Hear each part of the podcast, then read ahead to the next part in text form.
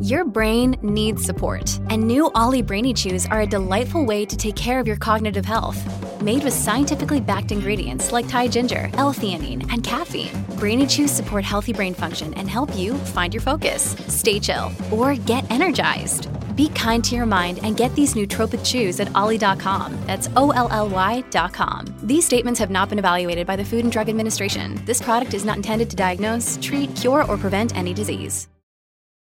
When you need mealtime inspiration, it's worth shopping Kroger, where you'll find over 30,000 mouth-watering choices that excite your inner foodie. And no matter what tasty choice you make, you'll enjoy our everyday low prices, plus extra ways to save, like digital coupons worth over $600 each week. You can also save up to $1 off per gallon at the pump with fuel points. More savings and more inspiring flavors make shopping Kroger worth it every time. Kroger, fresh for everyone. Fuel restrictions apply. Look, Bumble knows you're exhausted by dating. All the must not take yourself too seriously and 6 1 since that matters. And what do I even say other than hey? well, that's why they're introducing an all new Bumble with exciting features to make compatibility easier, starting the chat better, and dating safer. They've changed, so you don't have to. Download the new Bumble now. Welcome to the New Books Network. Hello, everyone, and welcome back to New Books in Early Modern History, a channel on the New Books Network. I'm Jana Byars, your host, and I'm here today with Thomas Kuehn, professor emeritus at Clemson University, to discuss his new book, Patrimony and Law in Renaissance Italy, out 2022 with Cambridge University Press. Hello, Tom, and welcome to the program. Oh, thank you. Good to be on. Thanks. It's really nice. Uh, it's, I'm really appreciative that you take the time to chat with me. So, how are you today? Are you enjoying your emeritus status? Uh, yes, I keep busy, keep writing some stuff, got a few articles in press. So, you know, do what I can. Absolutely. And lots of, uh, you know, and there's, there are other things to life as well, not just Renaissance history. So enjoy those. Mm-hmm. You're like, mm, okay. So, our first job today is to put this in your intellectual trajectory and kind of figure out where this fits for you. So you are the author of Emancipation in Late Medieval Florence, Rutgers, 1982. Law, Family, and Women Towards a Legal Anthropology of Renaissance Italy, that's Chicago Press, 1994. Illegitimacy in Renaissance Florence, Michigan, 2002. I poured over both of those continually while I was writing my dissertation. By the way, very important books for me. And uh, Heirs, Kin, and Creditors, Repudiation of Inheritance in Renaissance Florence, Cambridge, 2008 as well as numerous articles in the same vein. And I see some fairly clear threads running through there. Is it fair to characterize you as an historian of the interaction between people, families, and law? Uh, that's certainly been a theme there from the start, yes, especially the, the law part of it, because I was always impressed by the fact that most of the documents that you could find in the archives to explain these issues of, of family interaction are themselves legal. And that throws this sometimes very thick and opaque veneer over what people are thinking and doing. But you've got to wade through that uh, to get to things. And that was true from the start, still is. Yeah. Okay. So your first book, I'm guessing, came out of your dissertation, and I see a lot of like archival work since. How did you land on this topic? Um, more or less from sitting around talking with my dissertation advisor, Julius Kirshner, at the University of Chicago. And um, he had various ideas about things that could be done, and he suggested I look into emancipation. And the more I thought about it, the more I thought this is fascinating because this is about uh, taking the fairly absolute power of a father in Roman law, and then he gives it up emancipates a child from under that. And the, the reason or reasons, you know, um, were intriguing. Know, so I dove on that. It also helped that because it was a a legal device that raised the possibilities of fraud and deception, uh, the Florentines registered these things. So it always helps if you got one big source you can go to and sort of, hey, I know how many people through all these years actually went through this. You know? Yeah, that's very nice. And um, and then you just continue to spend a lot of time in the archives, right? You've been an uh, an archive dweller for a long time. Uh, yeah, when I'm in Florence, I tend to be something of an archive rat. I get there when it opens. I stay practically till it closes, and and uh, you know get get as much as I can. And especially when you're dealing with something like the Emancipation Registry, which ran to, if I remember correctly, 17 volumes. Um, you know, you could take data down from each one, so you spend some time with it each day because it's kind of boring, you know. Especially, especially in in the '70s when I was working on the Emancipation book, and you didn't have computers and things that go on now. You know, later working on a similar registry with repudiation of inheritance, I had a laptop there, and I'm just you know clicking through a database and filling in holes and moving on to the next one so much faster. Yeah, my last trip in, I took pictures of a document, which was did that too last time I was there. It's like I can still pull it up on my phone. it's yeah, me too. It's so wild as opposed to back, you know, back when I was doing my dissertation, I had a computer, but I had to type in everything, right? I, everything, yeah. Transcribed all these records. It's so I don't know if it's I don't know if it's better because you know I don't know what I have, and I knew it. I had it called in this way back then that I don't now, but I know. I've gone back into some of that stuff, you know, related to later work, and I keep going that database going, what the hell does this mean? What was that about? You know, I, I got to remind myself where my head was almost 20 years ago. Yeah, sure. And then and the other thing is when you you know, you that's still useful. Those that's still a great source. You know, you're still kind of mining that. So how did you come to patrimony and law in Renaissance Italy? Um, basically, I started with patrimony and law. It's I can say in a way that that's been what my research career has been about in different forms. Um, you know, emancipation uh, gave a, a child the ability to start accumulating his own patrimony, as it were. He no longer acquired for his father.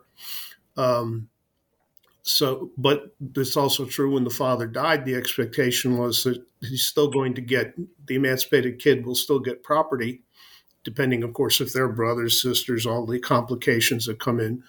Uh, on illegitimacy, you're dealing with a bunch of related people who are essentially excluded. The biggest single reason uh, or the area of law involving illegitimacy is about inheritance rights or lack thereof, really.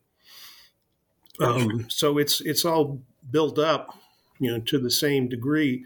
I was struck always by the fact that on one hand you find all sorts of statements that make it look like a father of a family controls all the property, all the income, and yet, as I'm trying to show in in the book, sons have prerogatives on these things. Mothers, you know, clearly have a prerogative in the dowry you find brothers even living together who are hashing out all sorts of issues between them, um, and on from there. Um, I see also, and this is for my, I'm curious, I don't very much. This is uh, fulfilled and answering my question. I see that you worked in Florence, but also Milan and then in the Vatican. And um, what did you find there? Uh, the Vatican, what I what I did is essentially deal with um, legal sources, the writings of jurists. Uh, and in that situation, actually, I was able to do a lot of work at St. Louis University, which has all of this stuff on microfilm. Uh, and was nicely convenient because I'm spooling a microfilm, and then I could actually save an image to a to a thumb drive and accumulate my own little archive of legal documents, which is on a thumb drive somewhere here. Um, um, Milan um, was mainly as a result of, of um, being asked uh, to contribute to a volume on the history of Milan about women. Uh, and in that situation, actually, uh, people in Milan procured a few documents for me, you know, to go through that. So um, I want to talk about there are a few points of this that I want to talk about. And I've been trying thinking how we walk through your book that works best for our listeners. So just I think that we start here, which is the conception of family. Who was included, how it worked, like what meant, what family indicated was very different 500 years ago. Oh yeah, much more complex than you would think. Um, it um, it would be simple to say, well, it's these people who are related by marriage and blood, and maybe they live together in these. And sure, those factors are all operative in this situation. Uh, but you find out, for instance, that as I'm pointing out, familia, the, the Latin term at first is in fact referring to a gang of slaves.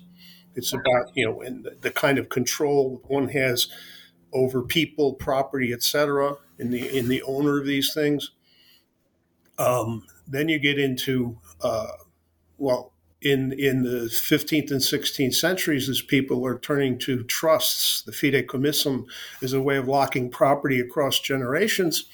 Um, one key clause to these trusts is, of course, that you're not the heir is not allowed to uh, alienate the property extra familiam outside the family.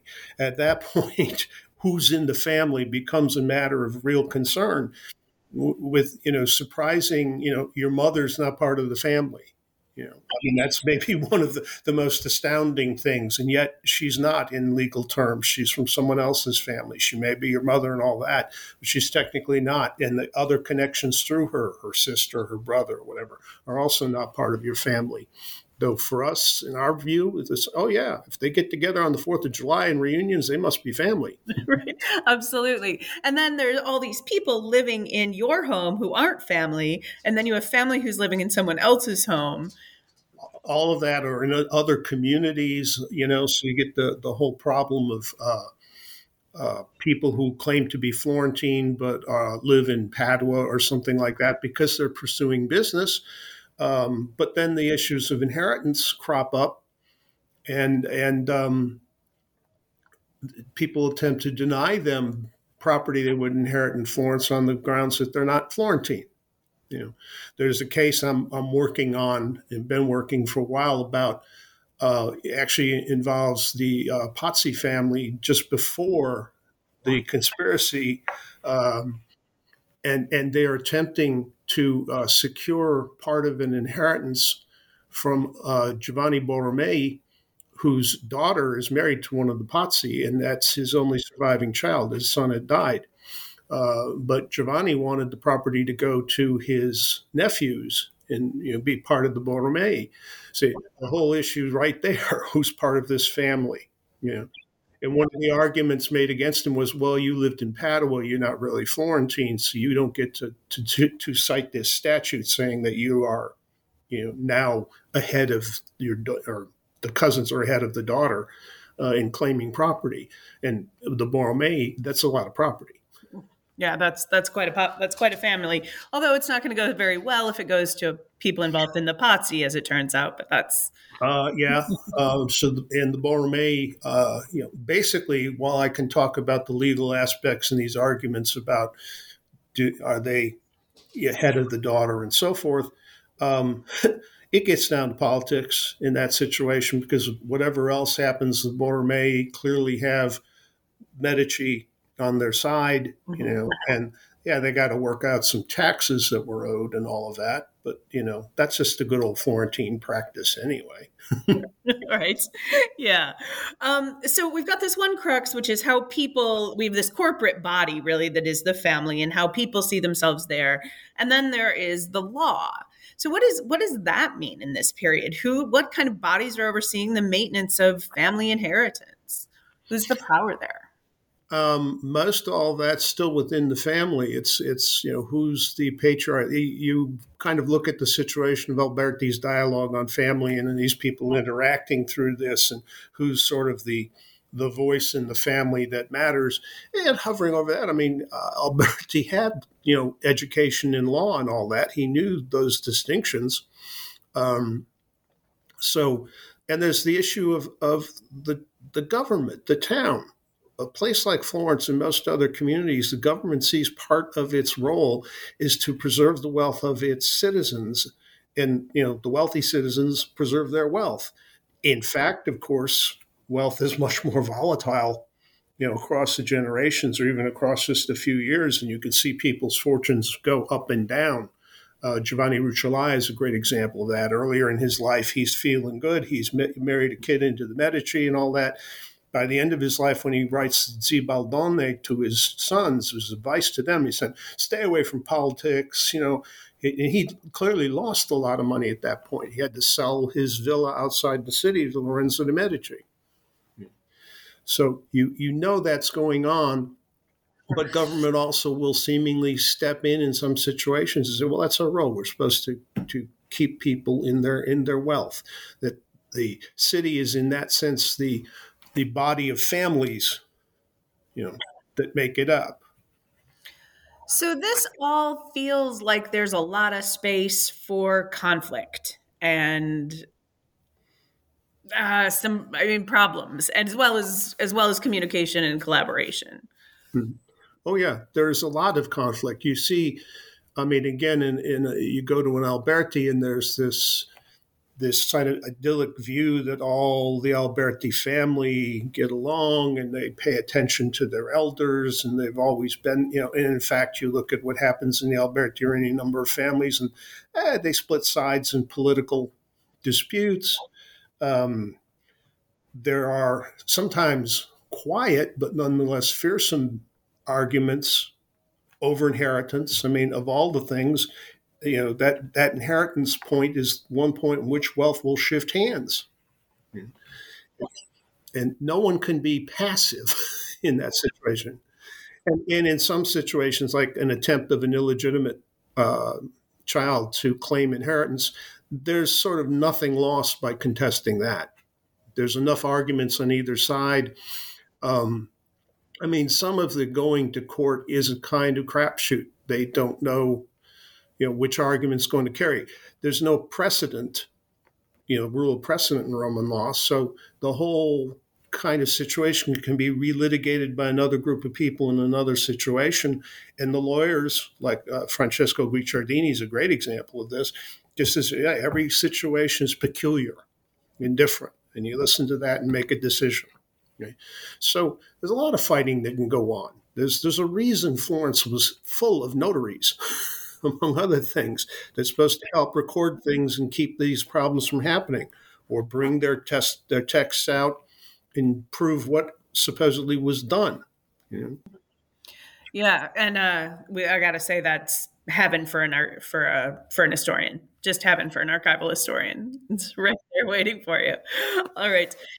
So uh, let's get into a little bit in uh, kind of deeper, more specifics here. Um, tell our listeners about the famous jurist Bartolus of Sassoferrato and how he thought of the family and its patrimony. Um, Bartolus comes, uh, he, a brilliant lawyer, um, and he comes at a point, he was born in 1313, died young in 1357 or 58. There's some argument of exactly what day it happened um, at a point where the legal profession has taken care of the texts, the, the glossators who you know have harmonized every part of the book and seemingly created a situation where you can read the text. But the next issue is what's the relationship between this law and what goes out on the streets, especially as city states become larger and more sophisticated and produce their own statutes. Okay? And what's the relationship of these statutes to the Roman law? Which, in essence, turns out to be a kind is referred to as the common law. It's a legal background, and on top of that, each city fashions different laws, which modify, you know, or sometimes rule out uh, pieces of the Roman Roman and canon civil law um, you know, most famously, most the uh, cities of Italy required that a dowered woman could only have the dowry as inheritance from a father, brother, etc. Uh, whereas Roman law said she gets an equal share with all other siblings. Okay? That clearly changed, you know, the, the basic civil law. Well, here's where people like Bartolus are being called into court to give a, an answer to these kinds of questions about well what do we do? You know what about this kind of property that wasn't dowry those kinds of questions arise. Bartolus was a teacher you know professor of law. He was also frequently called in on cases. And in his lectures his commentaries on the various parts of the Roman law, he um, uses and refers to cases he sat on, cases he heard of, things that are going on in, in his case, Perugia is sort of the place where these things bubble up. Um, and he makes so many uh, connections of different sorts. You know, he's constantly cited by the legal historians for you know this and that and the other thing he did. Incredible when you know the guy dies and he's buried at forty three. in an age of quill pens and all that. I mean, it's not like he was banging this out on his IBM either. Um, and then with regard to family, um, and this, this, I guess, the second chapter of the book, he had famously said basically that family is its substance. You know, substance is a very nicely uh, imprecise word. yeah, I don't know what that means. yeah, it has it has no you can't find a legal definition of it. You can find some definitions of family. You can't find any of substance. You, your first indication say oh, that's wealth, that's property, that's a house and land and stuff. Um, but then you realize, no, it also can be the, the indistinct, non material things that are part of family the last name, the, the coat of arms, the sense of honor of the people in the family, the, the people they're related to, married to, uh, work with, etc. And all of that, in some sense, is the substance that moves from one generation to the next. And, and Bartolus is talking about family in that substantial sense precisely in commenting on a text which deals with the questions of inheritance from father to son. And in fact says that that father and son are so much alike and so much involved with each other that they are effectively owners of the property together. And he says, yeah, okay, dad's got, you know, he says, etc. But still, the, the son is a sort of owner. So when the father dies, the passage of family of the property to the son is automatic and instantaneous. And it doesn't require uh, a formal act of acceptance of the property although it would help if you did because you'd get the dates down. Um, whereas for inheritance by anyone else brother of the deceased even daughters etc they would have to go to a notary and effectively express their desire to take over their share of so and so's property. All right. And then this is kind of the dominant understanding, right? Moving forward. Yes, and it, clearly it's it's the paradigmatic case, father to son transmission. Okay? The problem, of course, is mortality and plagues and things like that get in the way. Right. So it doesn't always work out so smoothly. Definitely not. Great. So, uh, go, tell me how this can go wrong. Like sons have sons have their own stuff. Um, sons can have their own stuff. One of the problems that goes on is determining uh, if a son goes out and um, you know he's been apprentice in some kind of trade. Father's given him some money. He travels and earns money you know and in roman law the sense would be well he's earning money so that goes to his father because unless he's emancipated of course he's emancipated he supposedly keeps it. Um, so there's this interesting um, dynamic and it's not so much expressed in the law is but it is in courts about the industry the effort of the son should be recognized and rewarded you know, and in that regard, even though he's operating with capital that may have come from his father, since he's produced something here. Okay? Um, and then there, are various uh, forms of property that the son could otherwise gain uh, if he's a soldier and he gets paid as a mercenary. Uh, that's his, and that goes back into Roma. If he's a if he goes in the clergy, then you know whatever his income is Uh, from benefice or whatever is his. Okay? But of course, he's in a monastery, then belongs to the abbot. of course. And then he can also marry if he doesn't go into a monastery, and his wife brings a dowry. Right. And that that becomes, you know, then the question is is he living with his wife independently or is he living with his wife in his father's house? right? and he's not emancipated. So in that case, the, the father supposedly has legal control of the daughter-in-law's dowry, though the husband seemingly should have something to say about it. Sure, and it's uh, legally still hers. It is it is hers in in a sense that she has ownership, but it's a passive ownership. She does not have active control in day to day management of of the substance of her dowry. That goes to her husband. Well, as I said, if he's living with his father, you know, dad will be running it supposedly. Okay, so you've got this whole situation, and then of course there are multiple sons. Yeah, yeah. So yeah, you find occasionally, you know, and, and, you can locate them in the Florentine Catasto, the unique source where you got all these households laid mm-hmm. out. Uh, you can find some of these situations where there's a kind of older patriarch with, you know, a dozen or more people in the household, married sons with their wife and a kid or two, and maybe a slave, and you know a, a, a widowed sister, and you know, there's all sorts of dynamic that can go on in a house. Um, and all of that gets more complex. Who's really running this show? yeah. Okay. So who's really running this show?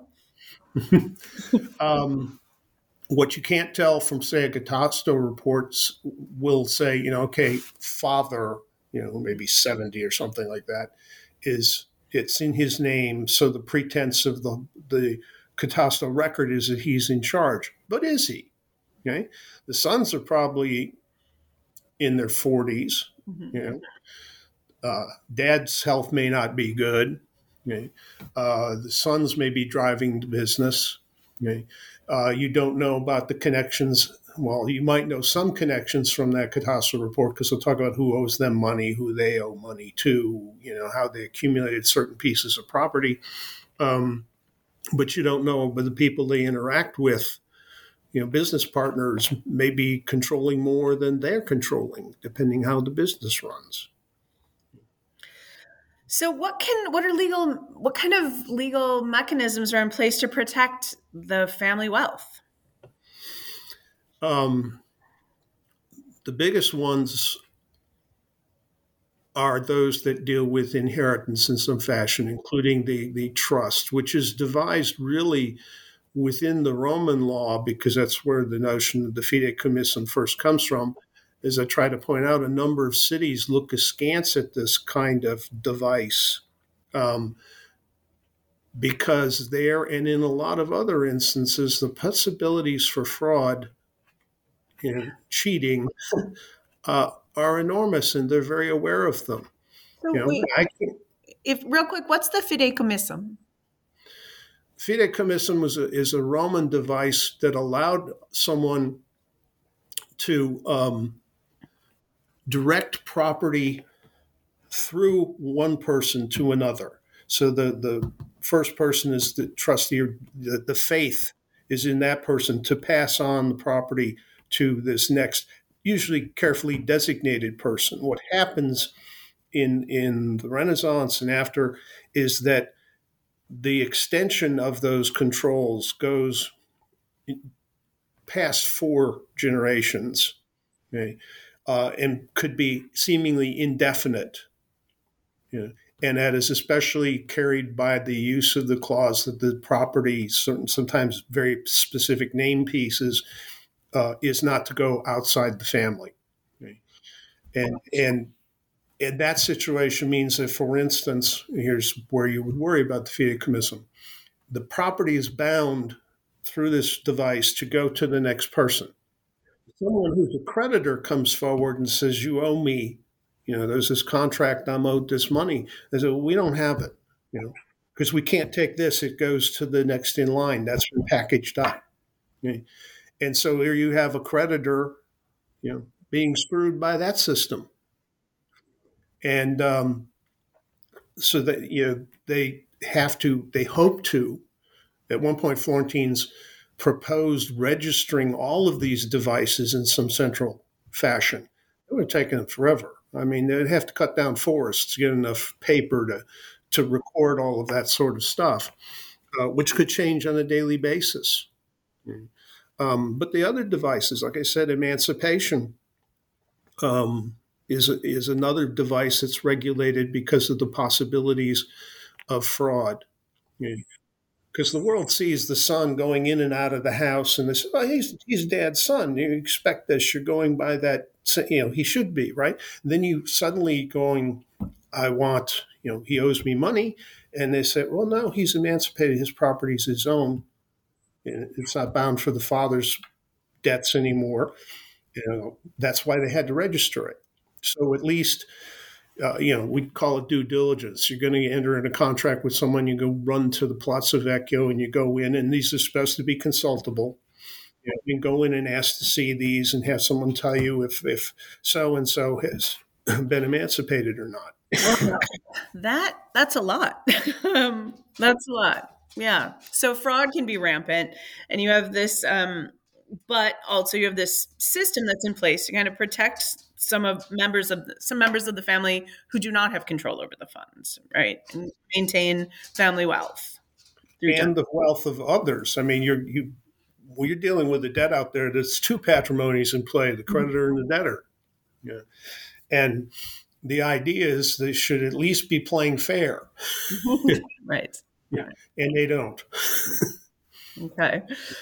Um, so what happens if the someone's incompetent or a wastrel? What do I do if my eldest brother is a wastrel and he's in uh, there um, that's something i get toward the end of the book and i rely heavily on uh, the uh, research work of liz Mellyn who when you know investigated the question of insanity as a um, a legal matter effectively. As she points out sane people are supposed to be able to take care of their stuff those who don't take care of their stuff must be insane and it's it's surprising the degree to which the proofs of insanity revolve around how a person manages property and money um, and and some of them quite evidently because some of these people are taking this property and money and doing very much what they want to do with it without reference to others.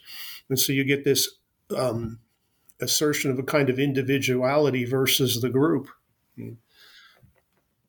Okay. But there are devices that allow one to to claim that there's insanity. It might be simply senility, you know. Sure. Yeah. But uh, that there is insanity to be to be dealt with, and at least it can be taken to court and the arguments made. Uh, and of course, it gets interesting in the court cases. I could see why Liz got into the topic so much because you, you're getting now a situation where slaves and female members of the household, whose testimony is usually not allowed in a lot of areas of law, are now front and center you know, as forms of proof to say whether the particular person is you know drunk all the time or has fits of rage or you know how long they've known the person and still then there are arguments that uh, could be made by the other side. Well okay so one day he went raving mad. It doesn't mean he was insane the next day. Yeah. So, okay. This just feels like a lot of paper. And, and uh like that's how you build an archive in Florence with a lot of paper. a lot of paper. And also it gives me this image of Florence as uh, you know, just a city of, of families, a city of patricians. Mm-hmm. Well, certainly on the upper end, it, it plays that way. Yes, so there are these certain families, and and you know that's why there are later books that go through genealogies of these families and their coats of arms. I mean, it was a very important thing, even some 19th century people, to put these things together, even as the society that made them was going away, and you're getting a national kingdom in Italy, and, and you know, changing that.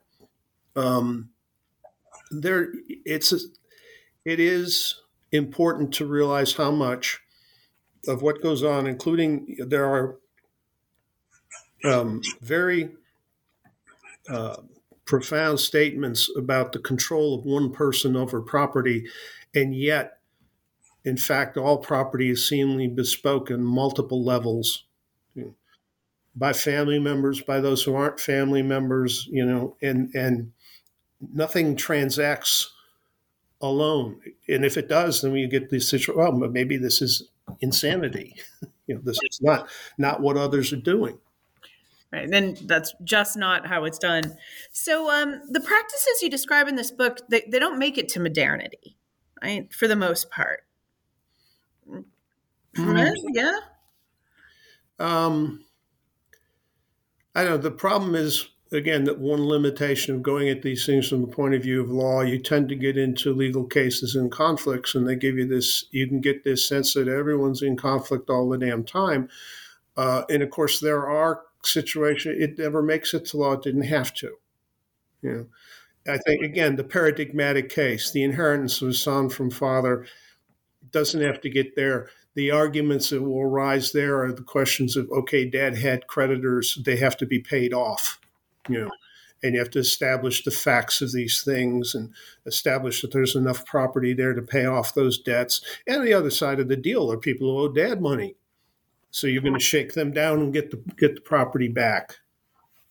Um, yeah, there's a lot of conflict in Florence that generates all that paper, but there's also those moments and things that go on, and they because they don't come out in law. Mm-hmm. Then it becomes it. You know, it's one of the reasons you know Bartolus makes those statements about family substance or statements that effect. So does contemporary Alberico da Rosciate, who's a jurist who very very pointedly looked at statutes and way statutes were treating things in relation to the common law.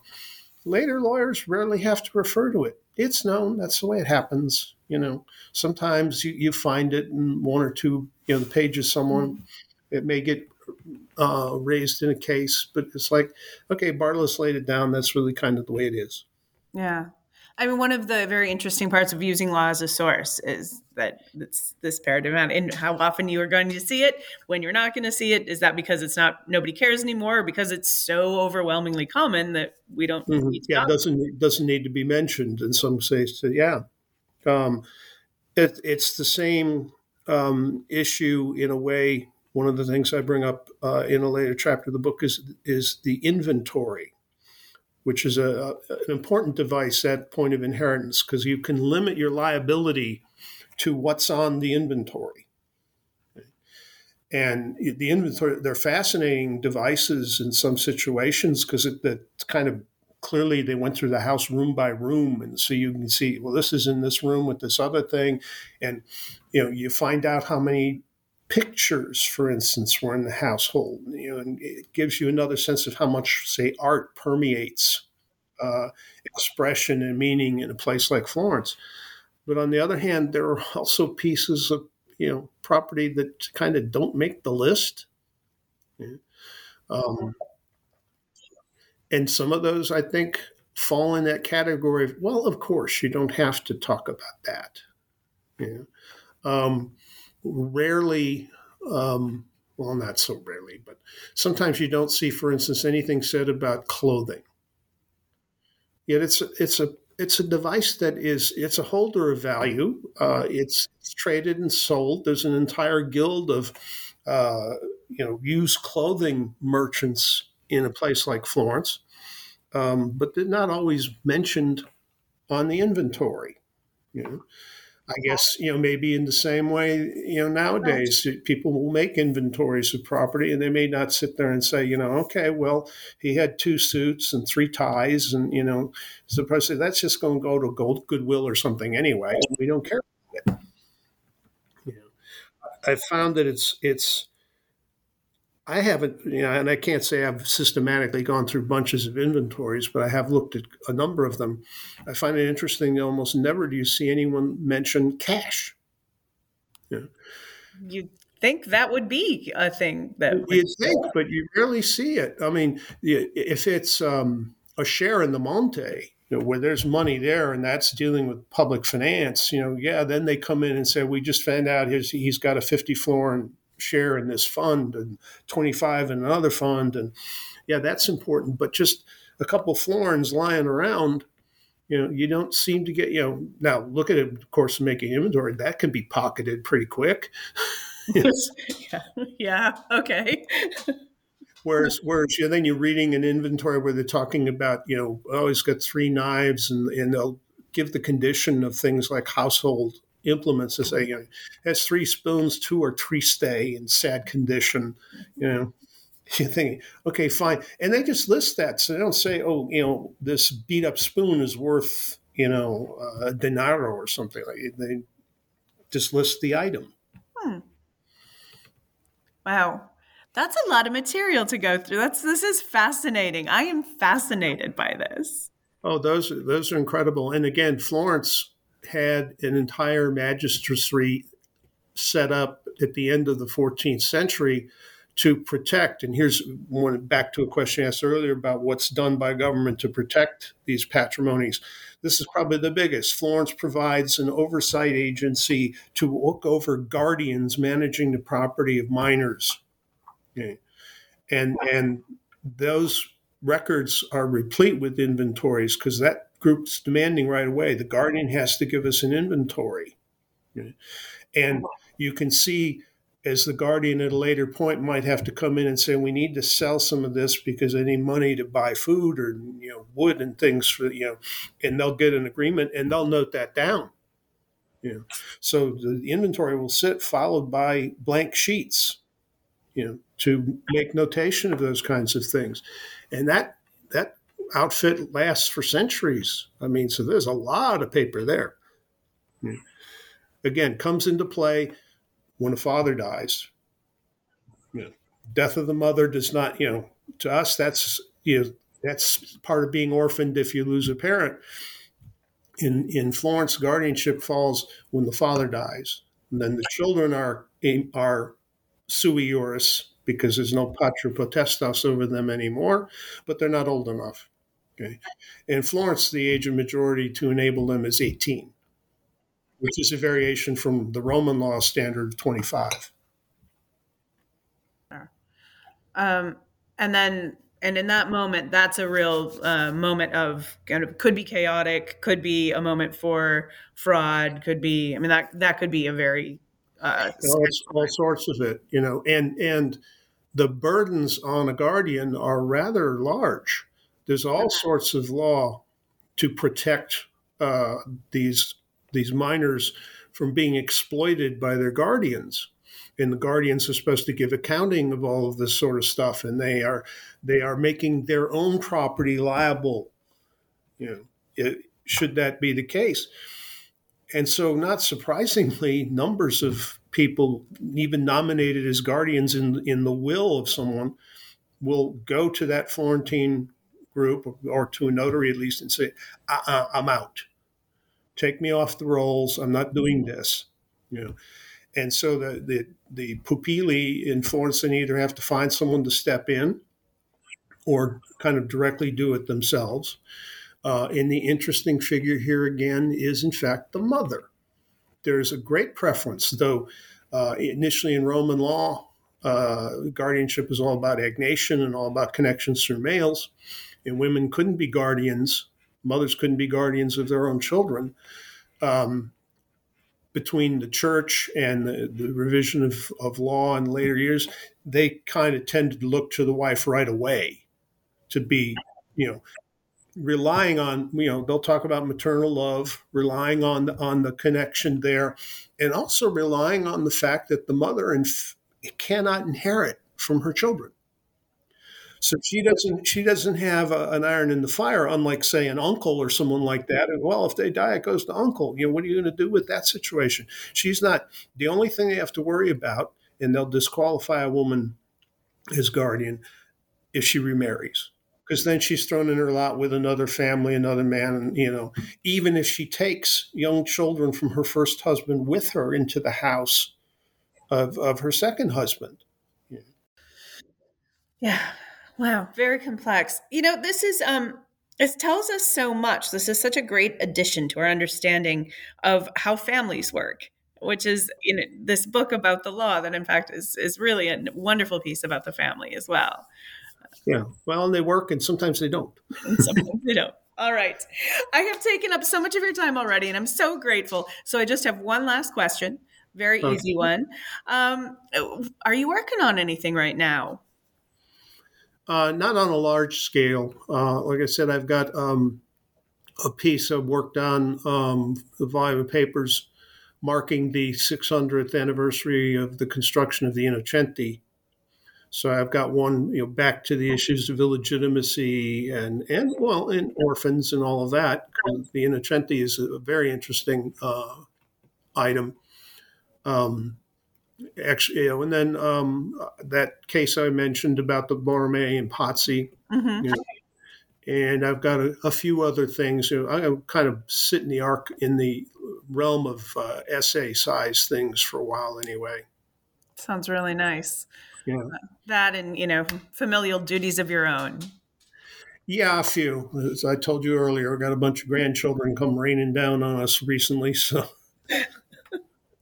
yeah, that is that's a delightful way to think about the family as well, not just in this historical thing. Yeah. Gives you that sense of things, yeah. Yeah. Thank you so much for taking the time to meet with me, and I really, um, I have really enjoyed it. I really enjoyed the book. I learned a great deal, and I've enjoyed our talk. So thanks very much. Thank you. I've enjoyed it very much too.